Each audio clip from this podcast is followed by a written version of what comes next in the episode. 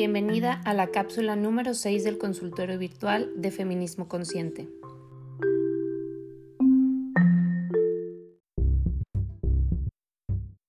Tengo 25 años, soy depresiva y estoy buscando una salida. Estoy realmente cansada de vivir con este vacío, lleno de culpas y sin entender por qué. Actualmente me siento mal, no sé cómo seguir mi vida, qué cambio debo tomar, qué debo hacer. Nada me motiva. Tengo un sinmil de ideas que me atormentan todo el día. Mi mente nunca para de formularse problemas o recordarme viejas ideas. Simplemente siento que si no hubiera pasado algo que en adelante les voy a contar, sería diferente, porque creo que desde ese episodio algo se rompió en mí, algo cambió. Cuando era niña, seis, mi hermano mayor me realizó tocamientos indebidos. Solo fue una vez y eso bastó para que todo cambiara. Luego de ese episodio recuerdo que en mi infancia solía jugar con otras niñas, al papá y la mamá. Jugábamos tocándonos y teniendo relaciones sexuales. Era un tormento. Nunca entendí por qué hacía eso. Fue por muchos años, hasta que tenía diez. Esos episodios fueron traumáticos para mí. Siempre me sentí culpable de todo eso. Y claro, mi familia no sabe nada de eso. Por años lo mantuve en secreto. Solo hablaba de eso con la psicóloga que conseguí cuando estaba en la universidad. Esos episodios desataron en mi vida un sinfín de problemas emocionales bulimia, relaciones tóxicas, sensación de vacío, depresión, culpa, baja autoestima, entre otros. Sinceramente, solo quiero que esto acabe. Estoy cansada de sentirme así. A veces me gustaría hablar, mandar todo al diablo y hablar de lo que pasó. Pero, pero tengo miedo a sufrir más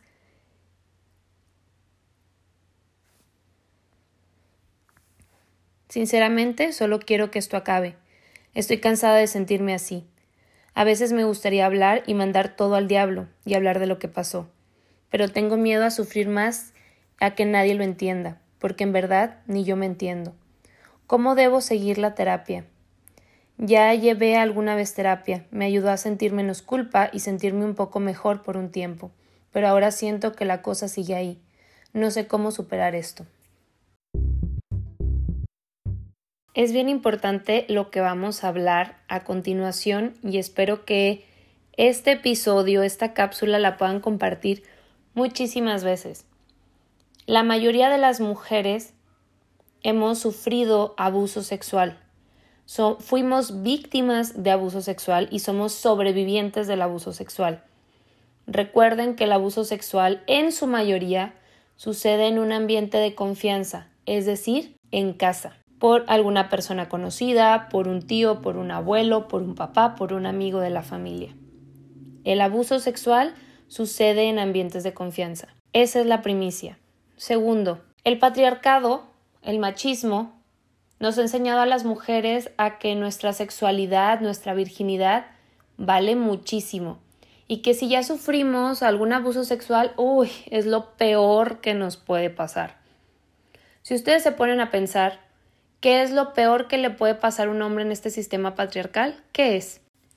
Ser secuestrado, ser asaltado, que le quiten su coche, que le bajen a la novia. Pero nunca se van a poner a pensar, incluso si se los preguntan a ellos, en que los puedan agredir sexualmente. Sin embargo, para las mujeres eso es lo peor que nos puede pasar. ¿Por qué?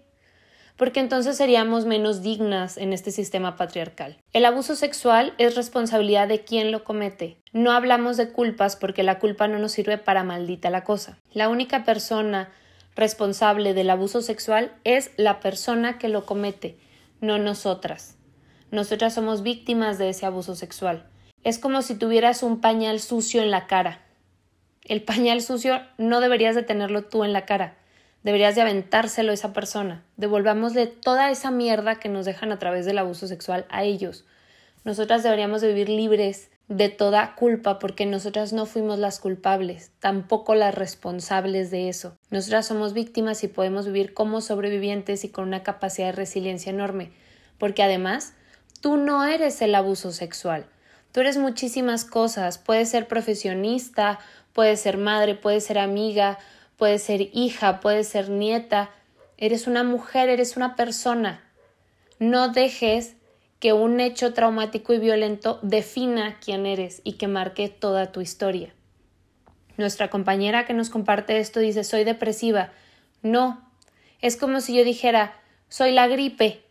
Tengo gripe, pero yo no soy la gripe. Y puede haber un periodo en el que tenga gripe y esté enferma. Y la depresión, como se los he contado en otro episodio, la depresión es un trastorno del ánimo que lo podemos curar y lo podemos sanar. Y como lo he dicho en ocasiones anteriores, no es depresión, es patriarcado.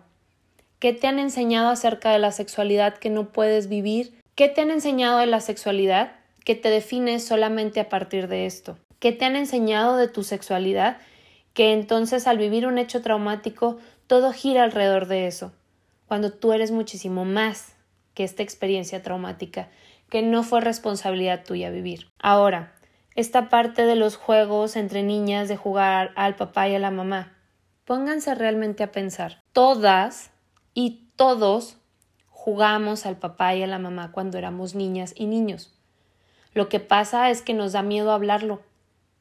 Porque tenemos miedo al juicio, porque tenemos miedo a ser criticadas y porque ya desde una visión adulta lo entendemos como abuso, cuando de niños y de niñas es algo totalmente normal es algo totalmente natural y es una forma de explorar nuestros cuerpos y de compararlos con otros niños y niñas. Es algo, repito, totalmente normal y totalmente natural. Desde nuestra mente adulta le estamos metiendo el morbo por cómo la sociedad nos enseña a ver la sexualidad. Pero estos juegos, incluso tocamientos entre niños y niñas, entre sus pares, entre la misma edad, son totalmente normales y hasta necesarios para entender cómo funciona su cuerpo. El problema del abuso sexual sucede cuando no hay consentimiento y cuando hay una persona mayor haciendo eso. No cuando es un juego entre niños y niñas o entre niñas y niñas y entre niños y niños. Ahí hay consentimiento, hay un juego. Claro que hay de juegos a juegos, unos tocamientos inocentes de qué tienes aquí, qué tengo aquí, mira, así, es diferente a que ya estén realizando actos sexuales, porque un niño o una niña no tiene la capacidad para llevar a cabo actos sexuales porque no sabe ni siquiera qué es. Y cuando eso existe, cuando se quiere imitar actos sexuales, es porque a lo mejor vio pornografía o vio a papá o a mamá haciéndolo o vio a alguien haciéndolo. Y eso también es abuso sexual. Abuso sexual en la infancia también se define como alterar el curso natural de la sexualidad de un infante o de una infanta. Es decir, que su naturaleza es explorarse, tocarse, comparar sus cuerpos con otra, pero no ver actos sexuales explícitos, no ver a dos personas teniendo relaciones sexuales. Eso no es normal. Tampoco escuchar a los papás teniendo relaciones sexuales. La compañera que nos comparte esto, me gustaría mucho que, que tuvieras la oportunidad de buscar terapia feminista, porque todo esto, créanme, es muy sencillo de trabajar, pero tenemos que tener la disposición de sacarnos toda esa mierda patriarcal de la cabeza y de vivir bajo nuestras propias reglas y nuestras propias circunstancias, no bajo las circunstancias que nos metió el patriarcado, no valorándonos solamente por nuestra sexualidad, porque nosotras somos mucho más que solamente nuestra capacidad sexual, más que solo ser sexys para este patriarcado. Somos muchísimas, muchísimas áreas más de nuestra vida y no solamente valemos por nuestro por haber vivido un abuso sexual. Por favor, busca terapia feminista. En mi página web www.feministconsciente.com puedes encontrar la red de terapeutas radicales que han sido certificadas en mi curso de feministas para que tú puedas escoger una profesional adecuada para trabajar este tema. Por favor, busquen ayuda. Es indispensable que vivan sin culpa y que no arrastren tantas cosas a un solo hecho. Ejemplo, alguna vez de niña te caíste de la bicicleta y no por eso dejaste de andar en bicicleta. No por eso tu vida se transformó en andar en bicicleta. No por ese hecho tuviste bulimia, no por ese hecho tuviste depresión, no por ese hecho dejaste de confiar en las personas, porque caerse en la bicicleta es normal, es natural. No es un hecho tan espantoso y aparatoso como lo hemos hecho ver el abuso sexual, que lo es, pero a las mujeres se nos ha visto desde otra perspectiva. A los hombres, a los niños, cuando viven el abuso sexual por parte, a lo mejor, de otro hombre, lo ocultan, porque entonces se ve en juego su masculinidad. Una mujer abusando sexualmente de un niño se toma como si fueran unos campeones, porque fueron capaces desde niños de, entre comillas, seducir a una mujer mayor. Hay que reflexionar este tema, compañeras. Yo las invito a hacerlo y por favor, busquen terapia con perspectiva feminista. Gracias por enviar tus dudas, preguntas y comentarios. Recuerda que puedes enviar cualquier pregunta al consultorio virtual y que cada semana los miércoles será publicada. El consultorio virtual lo encuentras en www.feministconsciente.com. Recuerda también seguirme en todas mis redes sociales.